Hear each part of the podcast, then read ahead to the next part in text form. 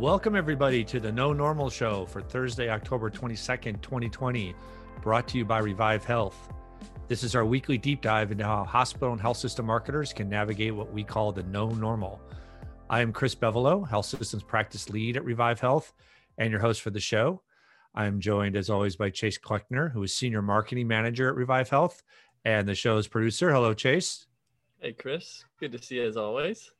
Good to see you too. We are also joined by Vic Rice, who is VP of Consumerism and Insights at UNC Health. Hey, Vic. Hello, Chase and Chris. Hello, everyone. Thanks for joining us today. Glad to be here and thanks for the invite. Absolutely. Looking forward to diving in. We will cover off on some housekeeping notes before we do that.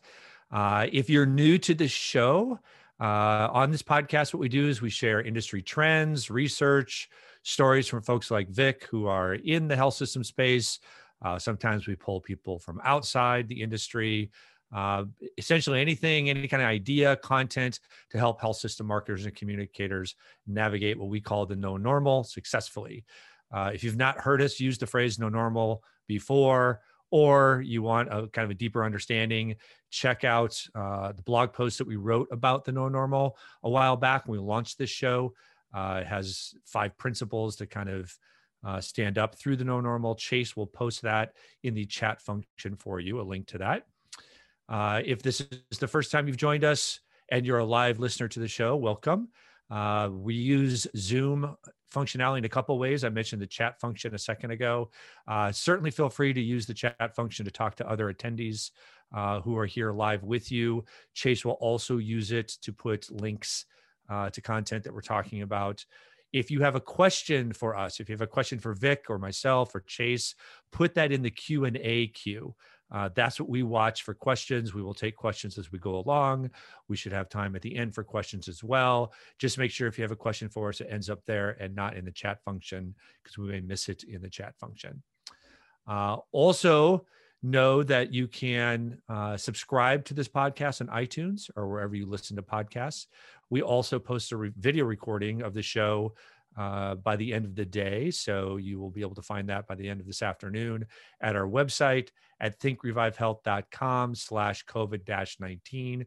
You will also find all kinds of other content there related to COVID 19. We put out uh, content every week. We have a lot of uh, consumer studies that we've done. All of that is there. Uh, you'll find quite the library. But if you want a recording of this to share it with people, that's where you go. So, with that, I think we're going to dive into the conversation. Vic, are you ready? Yes, you know, as uh, in this uh, virtual world, I know where the mute button is at. So sometimes there might be delay because I always want to make sure I mute and unmute at the appropriate times. Well, it wouldn't be a Zoom meeting if somebody, you know, didn't start talking with the mute on. I think that's just a requirement in this day and age.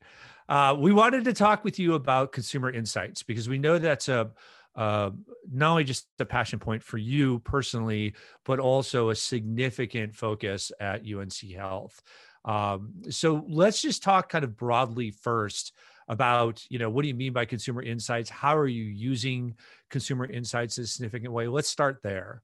Uh, thanks for the question. Um, i honestly i cannot uh, you know describe consumer insights unless i talk about the team and you know, part of, you know, talking about the team is really, I'd imagine, depending on where you are, how you uh, utilize consumer insights might be different, but let me uh, kind of illuminate how uh, UNC Health is approaching consumer insights. So, as I talk about the team, um, this is our internal dedicated team. Um, that team is responsible for assimilating consumer data and transforming it into meaningful, actionable insights that empower business decisions. And I really want to emphasize empowering uh, business decisions. The team mobilizes and activates against secondary data, uh, both quantitative and qualitative uh, primary methodologies. And our goal is to understand and predict consumers' behaviors, attitudes, and uh, motivations, and also to identify where and how to play in existing, adjacent, or emerging market category opportunities. So by doing so with the establishment of our internal team, uh, we have new capabilities to know consumers and what drives their attitudes and behaviors. We're able to build an emotional blueprint to understand consumers' mm. emotions that connect their values and their desires to UNC Health. And finally, our goal, and this is still a work in progress, is to cultivate a consumer culture so we can um, have coworkers that are able to thrive in a consumer um, centric um, enterprise. So I'll pause there, but I can also add, you know, some of our work um, prior to COVID and work during COVID um, if you want me to uh, provide further details. Yeah, I think that would be great. Give some examples um, first from before COVID. We'll get to COVID in a little bit, but um, I think that would be fantastic to hear. So prior to COVID, you know, our team in a short period of time built a solid foundation. Uh, listening was the uh, glue. Um, that was uh, a principle, it was a foundational principle because we really wanted to use insights to inform internal decision making. In a short period of time, um, our consumer insights team uh, championed, uh, you know, really sponsored social scraping uh, research studies, demand analysis, uh, launched our new consumer segmentation, and also supported, you know, our dual uh, transformation initiatives. Then, as I tell everyone, um, we were humming along, had a great trajectory, had started looking down the road into the upcoming fiscal year. Uh, then there was COVID. So I'll pause there. So, so talk a little bit about like you've you listed a lot of things there. Can you give an example of of of how you had tried to apply some of that um, to a marketing initiative? You can pick whatever one you want um, before COVID, and then we'll talk maybe a little bit about COVID. So one of the things that we are undergoing um, is a digital modernization, or you know, I try not to say transformation, but um, I've landed on digital modernization strategy. Um, so imagine there are so many examples, and we don't want people to become what I call toolified. Here's the latest gadget. Let's go do this. Let's go do that. Because that's the tendency when people think of digital, they think about all these tools, these apps, and you name it. So we actually said um, we want to always start and we want to build a discipline where we start with the consumer insight. Otherwise, you get what I call Frankenstein digital. It depends on whatever some people decide to stitch together.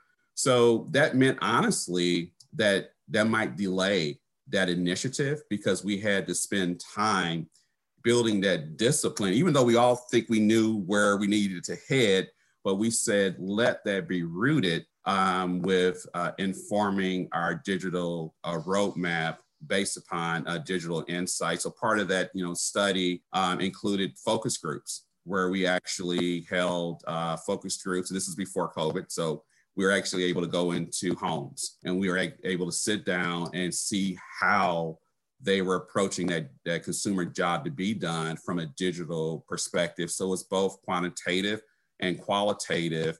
And we use that to really build the uh, I would call it the roadmap on how we should be able to uh, approach the next phase of developing the digital modernization um, roadmap. And then COVID hit. So, so talk a little bit about what happened when COVID hit. Like, did it, you know, how how did all of this work that you're that you were doing? How was that impacted by COVID? Did it just derail it completely? Did it actually help you in some ways? Talk about a little bit what happened, particularly over the spring, but even mm-hmm. as we've come through this, it's hard to believe it's already almost November um, that we've been dealing with this for seven months now. But start in the beginning. Yeah. So again, there was COVID, and the, the best way to describe it, in my opinion, is that if you're driving a car and then uh, you see the need to change lanes. So essentially, we change lanes, and changing lanes is not necessarily a bad thing, right? Uh, sometimes you have to change lanes, or as I say, you have to slow down in order to uh, speed up. But probably the best example, if we were if this were a recording, we hit the pause button. So what we did um, with consumer insights, all was not lost. We quickly realized we had a strong uh, foundation and infrastructure that was already in place that it could power what I call it more agility.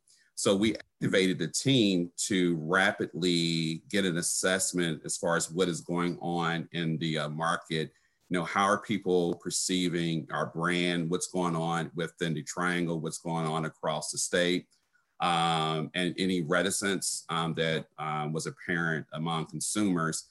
We also uh, expanded the capability of the team, as you can imagine with COVID, that was a content rich environment.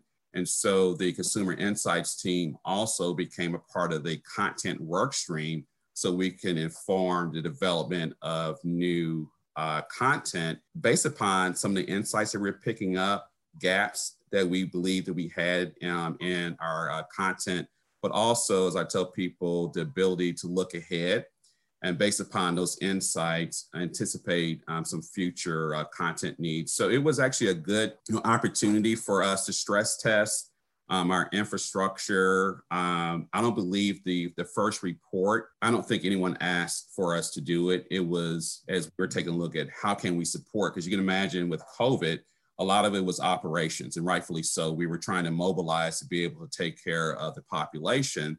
So we again and as I always tell people, we have to have a business mindset and be able to say, what does a business need? And so on the team um, definitely started looking at uh, external perceptions that we could use um, for um, internal decision making. Yeah, so talk a little bit about that because when we were, you know, discussing what to cover for the show, you mentioned um, a lot of things you're talking about really helped get you a seat at the the leadership table. Leadership was needing help um, to navigate the COVID 19 crisis. And there you were um, because of your consumer insights, be able to provide value that maybe you wouldn't have been even asked before. Can you tell us a little bit about that opportunity? Yes. Um, so first of all, I know you guys are in Nashville, so I'll, I'll lead into that uh, answer by saying I have a confession. So I am an Indianapolis Colts fan, which means I am a oh, wow fan. So I know you're in Titans country, and I apologize for any of the other participants if uh, I'm offending you by being a Colts fan. But uh, you know, when he was playing with the Denver Broncos, there was a Monday night game when people heard him saying Omaha, Omaha, Omaha. Talk to Indianapolis Colts fans. We were smart. Whenever Peyton Manning was at play, uh, was uh, playing, we were quiet because we knew he was going to go to the line of scrimmage and call an audible. So the reason why I bring that one up is, as you can imagine, with COVID, um, all healthcare systems, including UNC Health, um, we had to call an audible. Um, so um, our mission here at UNC Health is to improve the health and well-being of all North Carolinians and those whom we serve. So our mission never changed, only the how. So to go back to the question as far as what was needed to be at that uh, leadership, uh, that seat at the table leadership, was honestly to be driven by data and informed um, by insights. So we had something of value based upon our value proposition and our capabilities. And I'm gonna make up a word if you allow me. So our team was able to factivate. And so when I say factivate, wow, I like that. Activate with facts. Um, so that's what we brought when we walked into the room. So that seat at the table didn't mean we were controlling the table. We were at that head seat at the table. In some instances, it meant that we were a, we were a contributor. In some, it was a consultant, or we were a work stream lead. So when I reflect back, uh, a couple of things that I believe allowed us to solidify that seat at the table, because you know so far we have not been uninvited. So I mm-hmm. people have uh, come to respect is that the value of our team has been proven because we brought the receipts.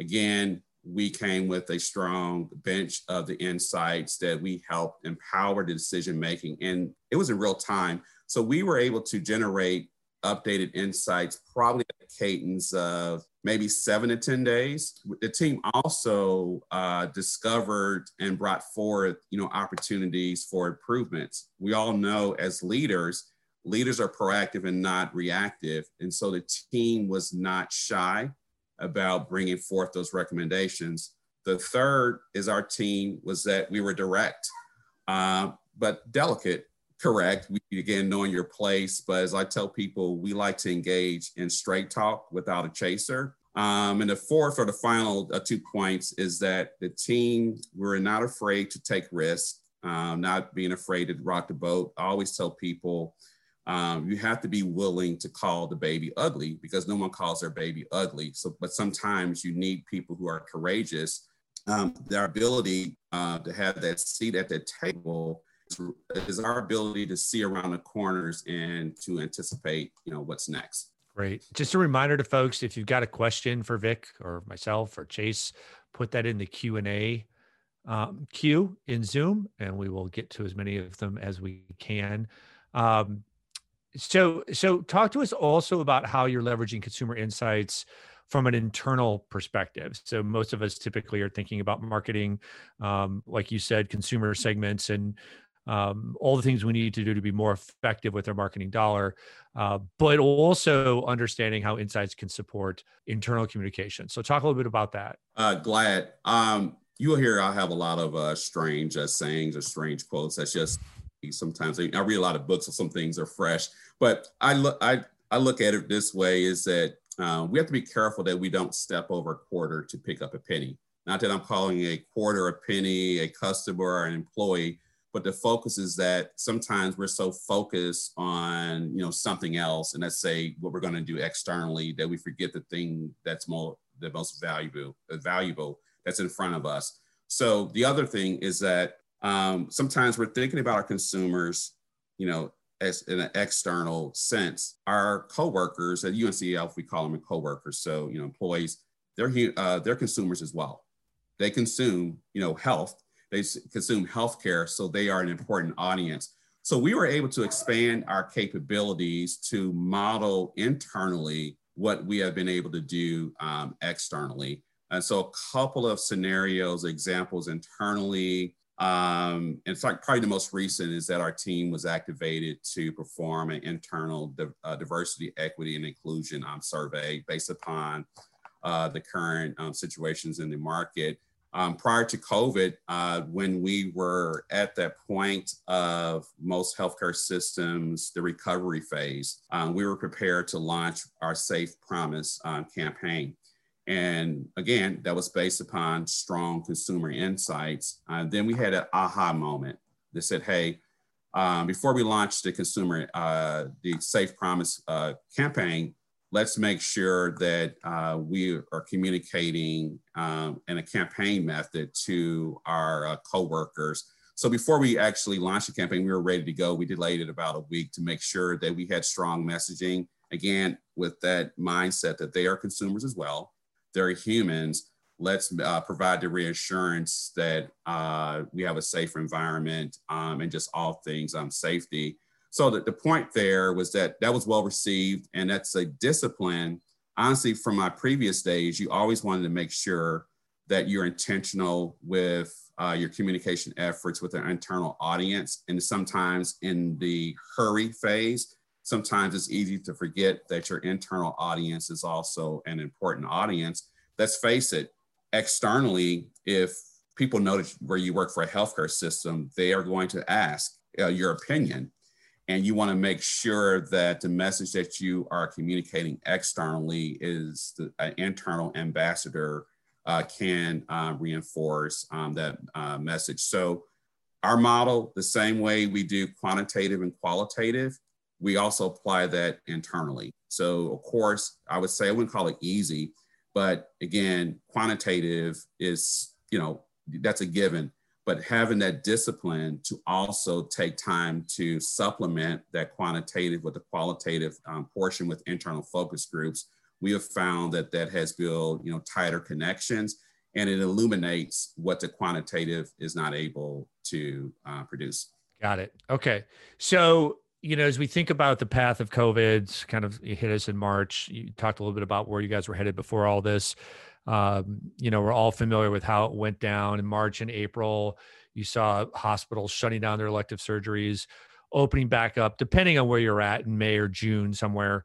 Um, and then since then, a struggle to one degree or another to get back to to normal in terms of volumes. Um, we continue to see stories in the news about uh, patients not being back at the level that they were before. Um, depending on who you talk to, some health systems are they feel like their volumes are in a pretty good place, but they'll even caveat that by saying we still feel like this is a lot of the backup. That's why we're at a good place. Um, sometimes good place is defined as we're at 95%, which, as we all know in this business, is better than where we were in April, but 95% is not good with the margins um, that we have to live with in healthcare. So, as as UNC Health continues to try to move forward and right the ship financially and get volumes back to where they were. Talk about how you're leveraging consumer insights now um, at this stage of where we're at with COVID. Uh, again, you know, people always say, "Hey, great question," but that's a question that I'm definitely excited um, to um, answer. Um, I always start here, and this is a yin and yang of what I call uh, consumer research, or you know, difference in market research and insights. And I always tell people, is it better to know what's happening, which is consumer research, or why it's happening? Sometimes I tell people maybe it's not a choice, maybe it's an and it's good to have the uh, market research and why it's happening, but oftentimes people stop at what's happening, but they never go that extra mile to understand why it's happening. So to me, that is a fundamental principle around you know consumer insights where we you're able to gain a deeper understanding of how an audience thinks and feels. Now with COVID, I think that is critical because I would say it might change uh, if you'd have talked to me six weeks ago, you know, everything was looking up. You know, it looked like, you know, COVID was, you know, para COVID. And all of a sudden you look up, you know, it's like, here we go again. So when you take a look at the consumer, that uh, back and forth, um, you really need to be able to peel that onion back to understand, you know, how that consumer um, feels. So I'll use two examples of why consumer insights are important. It's A, is the first thing is about consumer jobs to be done. So I think that's fundamental in any environment, understanding the job to be done. Why is that consumer, patient, customer, whatever you want to call that individual? Why are they hiring you and what are they hiring you for? Now, the, uh, the other side of that is during COVID, I argue that there have been consumer jobs to be done dislocations. And so what I'm after is to figure out, you know, what are those dislocations? Um, so to me, um, that's something that I'm chasing to make sure um, it's not um, business as usual.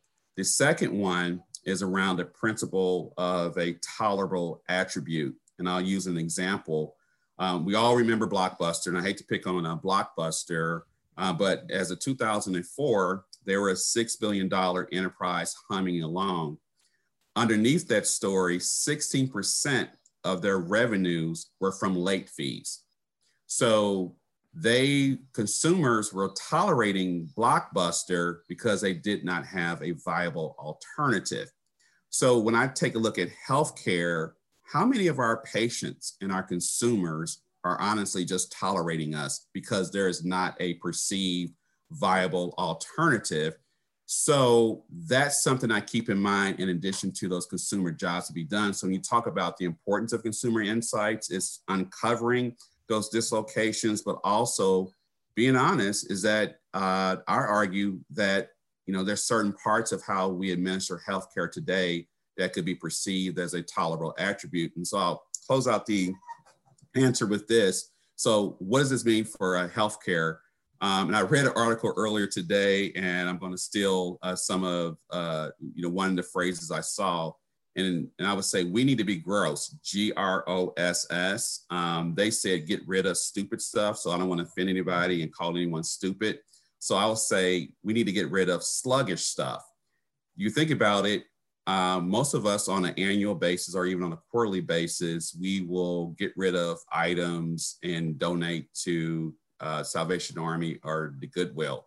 The point is, we're trying to create room for other, you know, items.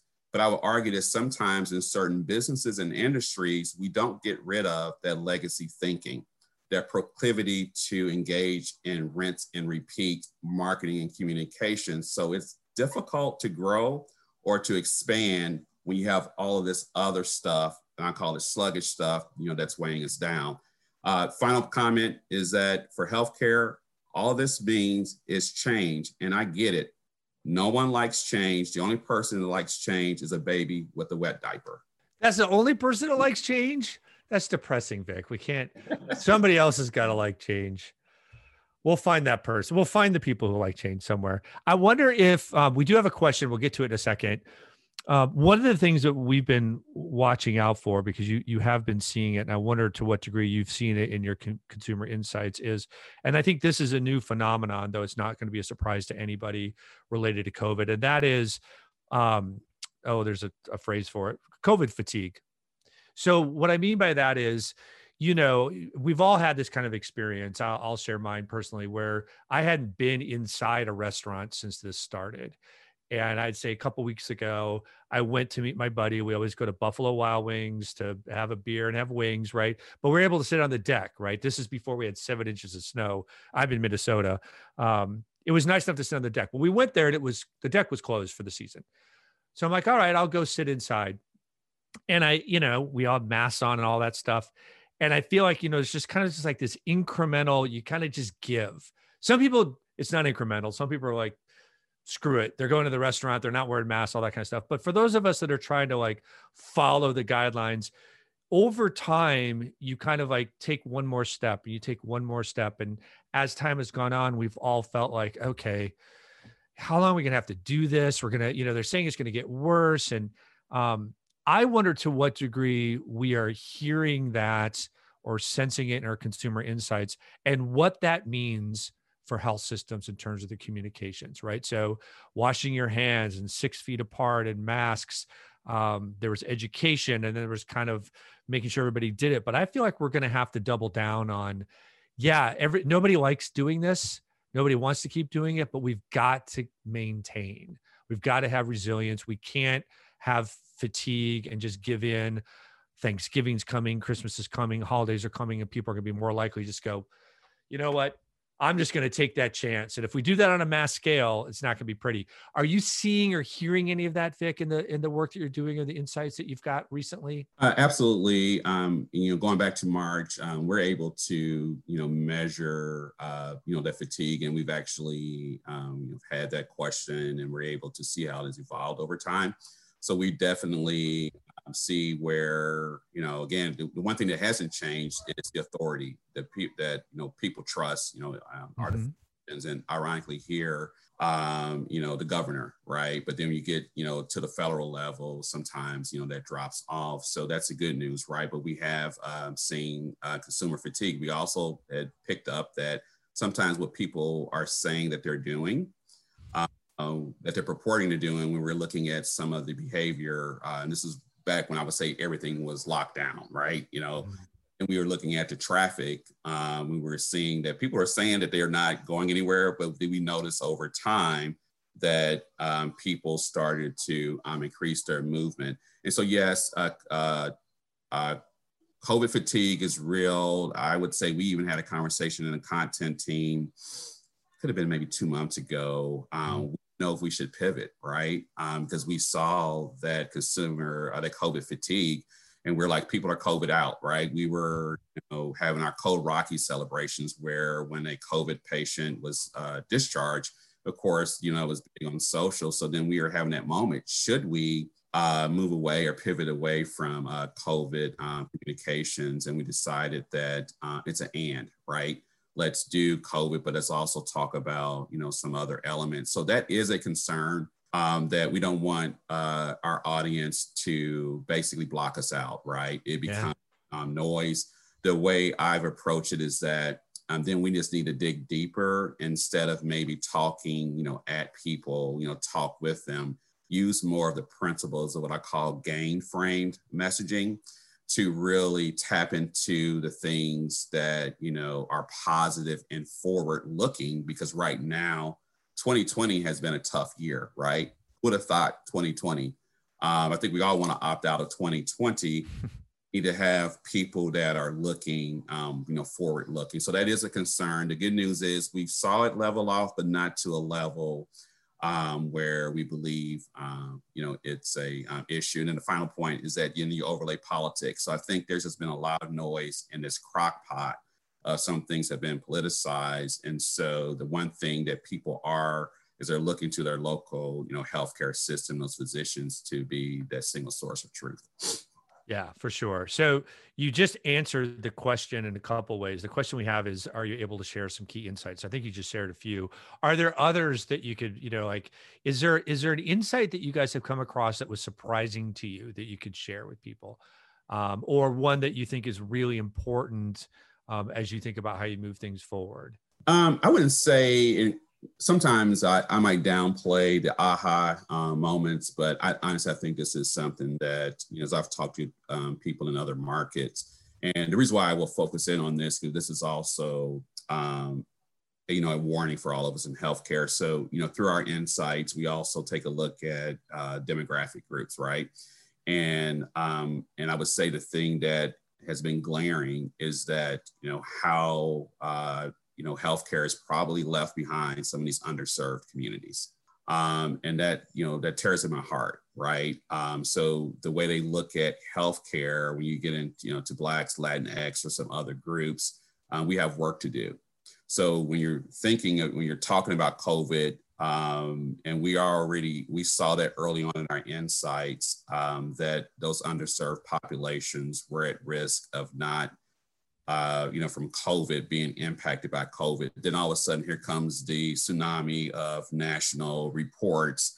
Um, and then I, there was a point where it's like everyone kept talking about it as if these groups were data. So my point is, mm-hmm. are you going to do about it? And so one of the things that we saw early on is that when we picked up that uh, that data, especially around getting COVID tests, um, I believe within a week, um, might have been slightly longer, but but not by much. We actually had mobilized uh, mobile testing, um, a mobile testing um, unit that we could uh, deploy into some of these targeted areas where we are seeing that um, you know, the cases of COVID, that percentage of positive um, was at a unusual rate. Um, and so today we still have the mobile testing units that are going throughout um, the city and we're able to rapidly deploy based upon the needs. So that was something that aha moment um, that was uncovered um, in insights. And you could argue it was with that insight that um, made it easy to build a business case to uh, get to resources in order to mobilize, um, you know, mobile testing. As we go into what I would call the vaccine um, you know, next year, I tell people we had to get with 325, 350 million individuals um, vaccinated. Uh, we have to make sure we don't leave out uh, these underserved um, communities. Yeah, yeah, that's that's great. I like how you pointed out that um, even some of this, which you know, health disparities have been with us for forever. COVID has really shown a spotlight on them, uh, but data and insights like you said, can help you make the case, can help you make the business case. Um, and we just see that so often when, you know, there are things that you assume or things that you believe in, but getting other people on board with those, um, it's those insights and that data that really helps do it because it, to some degree, it becomes inarguable it becomes well this is this is what it is and we can decide not to do something about it but that's a different discussion than we're not sure that this is even a situation. So um, I think that's important. Talk, talk a little bit about the future, and you can talk about it in terms of. I mean, unfortunately, the future, as long as we see it, is still COVID laced. That's a phrase. Uh, but where are you going with with the the insights and particularly you know you haven't talked a lot about it we haven't asked you about it but the idea of consumer centricity as as the outcome of of how you use a lot of your insights Where's this all headed for you? COVID or no? Where do you, where do you see it going? Uh, great question. So um, we're on a journey, um, and that's from we want to move from consumer also to consumer always.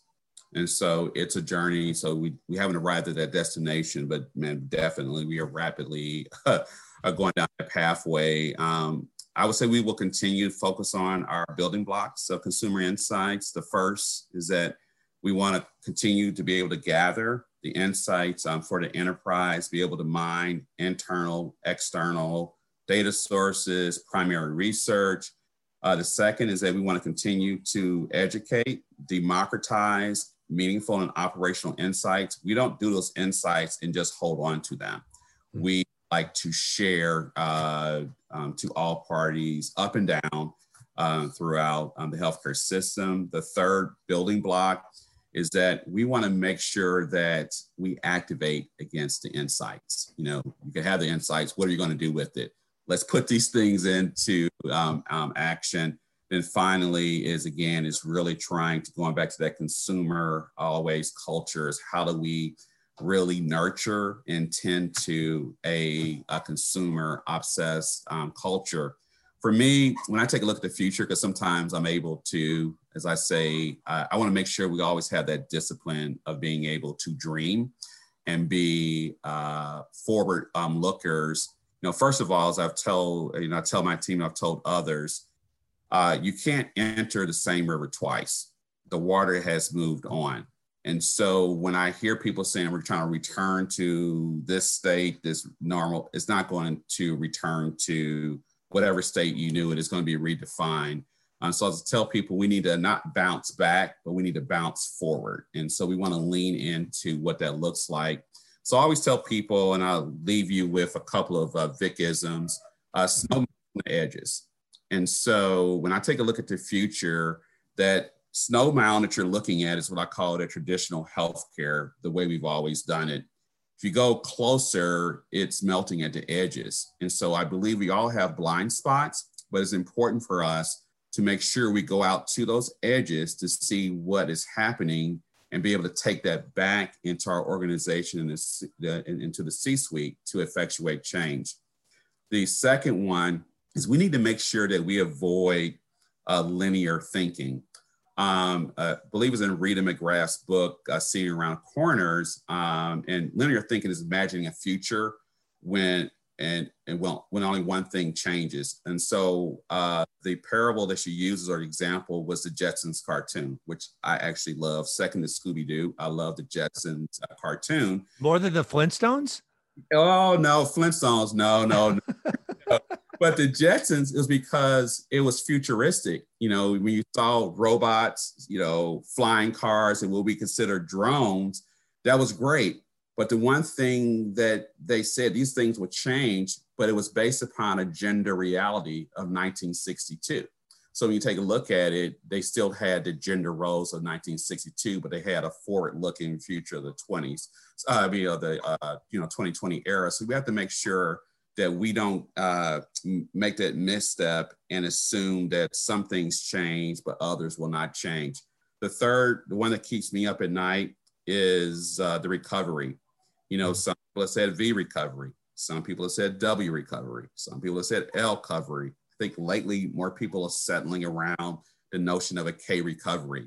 So if a K recovery is likely, that means obviously some people will, some some portions will see growth, but there will be some um, segments that there will be negative growth. So then how do we adapt uh, for a possible K recovery environment? And the final two is uh, keeping it front and center what we have to do to uh, make sure we reach um, these underserved communities. And finally, um, people are in search of wellness. Um, no one wakes up in the morning, uh, Chase and Chris, and says, Hey, I, I'm thinking about getting sick in seven to eight months. So let me start doing my research and let me start looking at all these hospital systems. Let me read their brochures, their website. No one does that. But what people are on a daily basis is trying to be the best version of themselves. So they are actually in that space of what I call, you know, health and wellness. And so what does that look like for us to make sure that we are, um, you know, top of mind, um, tip of the tongue in daily interactions? Well, we're huge fans of that. Um, we've been we've been pushing on health systems for years to try to to figure out how to provide value in between those incidents of care. Because if you look at those incidents of care across a lifetime, there's a few spikes. It's all the space in between uh, where there's opportunity, right? And you mentioned the, the snow melting from the edges. It reminded me of one of my favorite books. Maybe you've read it, but if you haven't, you want to kind of dive deep into that concept, it's called Surfing the Edge of Chaos. And the, the author there talks about um, evolution and how evolutionary changes happen with like the you know if it's a if it's pigeons it's the weird pigeon on the edge that all of a sudden figured out you know like grew a third wing. And that, that's where that's where the transformation ends up coming. It's not from the main group. It's from some weird thing on the edge um, and so i encourage people at the book's probably 10 years old 15 years old but i was looking to see i probably have it on my shelf somewhere. There it is right there. Surfing the edge of chaos. Go get it. Um, question question that came in um, how are you integrating your insights uh, with patient experience? So maybe just quickly describe what role your department plays with patient experience because that varies from system to system. Some cases it, it's a very um, you know marketing leads it or co-leads it and other times they're completely separated. So give us a sense of that and then how much of what you're finding is being brought into the the actual experience? So you know right now uh, we see it as more of a collaborative and uh, points of integration um, you know perspective. Um, we have to be careful is that I'll always tell people that sometimes you don't want to own and dominate. You want to influence and make impact and make sure that it's um, seamless. So we have uh, monthly uh, meetings with the uh, patient experience mm-hmm. team. So we share tools, we share, you know, what we're finding. Um, you know, I would argue sometimes, you know, you get into this yin and yang. Um, you know, a patient means okay. Sometimes that person that might be laying in the bed, right? and then you have consumer, someone who's trying to avoid laying in that bed. So, um, but I think the key thing is is to make sure um, I would say real time. So you can take a look at the Press Ganey. So how can we augment uh, what every healthcare system gets with Press Ganey with some things that um, are I would call it pseudo real time to help illuminate the time decay that sometimes you might get with the Press um. So those are fluid, you know, conversations. The good news is, is that, you know, I've been with UNC Health maybe 16 uh, months. Uh, you know, initially you could think, you know, walk into a healthcare system, the word consumer, you might look like a unicorn.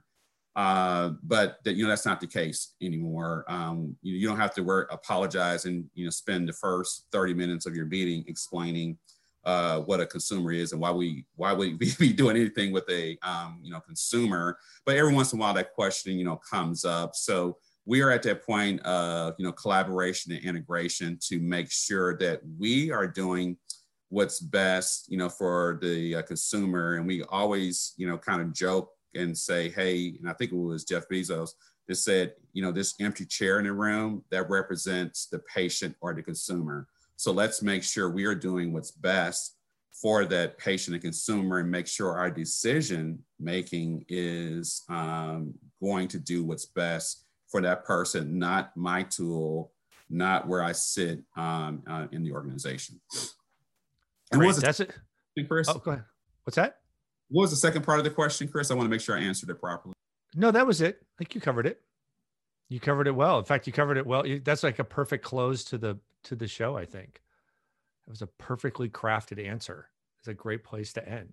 This that was fantastic. Thank you so much for joining us, Vic. Uh, thanks for the uh, invite. If I could uh, just leave with, uh, you know, again, with the, the uh, COVID numbers increasing, and I just wrote it down here wear your mask, watch your distance, wipe down services, uh, surfaces, excuse me, wash your hands. And this is a, the other W. So you probably thought you knew all the W's, but this is a Vic W.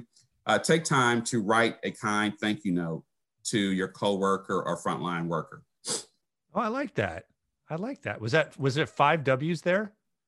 You got it. All right, perfect. I have to try to get some original authorship on here. Well, I like the Vicisms. I think that is a thing right there. I think that's the thing you should trademark the Vicisms. Well, will you come back sometime? Can we have you back sometime? Yes, if you invite uh, if you invite me back, um, I was joking with you. As long as you guys don't get low ratings, so if the ratings, I'll be back. We we for many reasons do not talk about ratings on this show. Ratings are not a focus of our show, and I won't get into why that is the case. Ratings is a it's a dirty word around here. Yeah, I think you, I think this is great. We really would like to have you back. You, you know where to reach me. All right, perfect. Chase, as always, sir, thank you so much for joining, for helping. Absolutely. Enjoy all the, the things that you do. Yeah. If you want us to cover something that we haven't covered, or you want us to cover deeper, or you want us to bring Vic back for something, let us know. Put that in the chat tool right now. Uh, you can also shoot us an email at no normal at thinkrevivehealth.com. Next week, we will continue the conversation around consumer centricity with Kendra Calhoun, who is the SVP of Strategic Marketing, Communications, and PR at Avera Health in Sioux Falls, South Dakota, and many places beyond. Remember to visit thinkrevivehealth.com slash COVID-19 for a recording of today's episode and all of our content related to this crisis. Also, remember to subscribe on iTunes if you don't already. And until next week, good luck out in the no normal. Thanks for joining.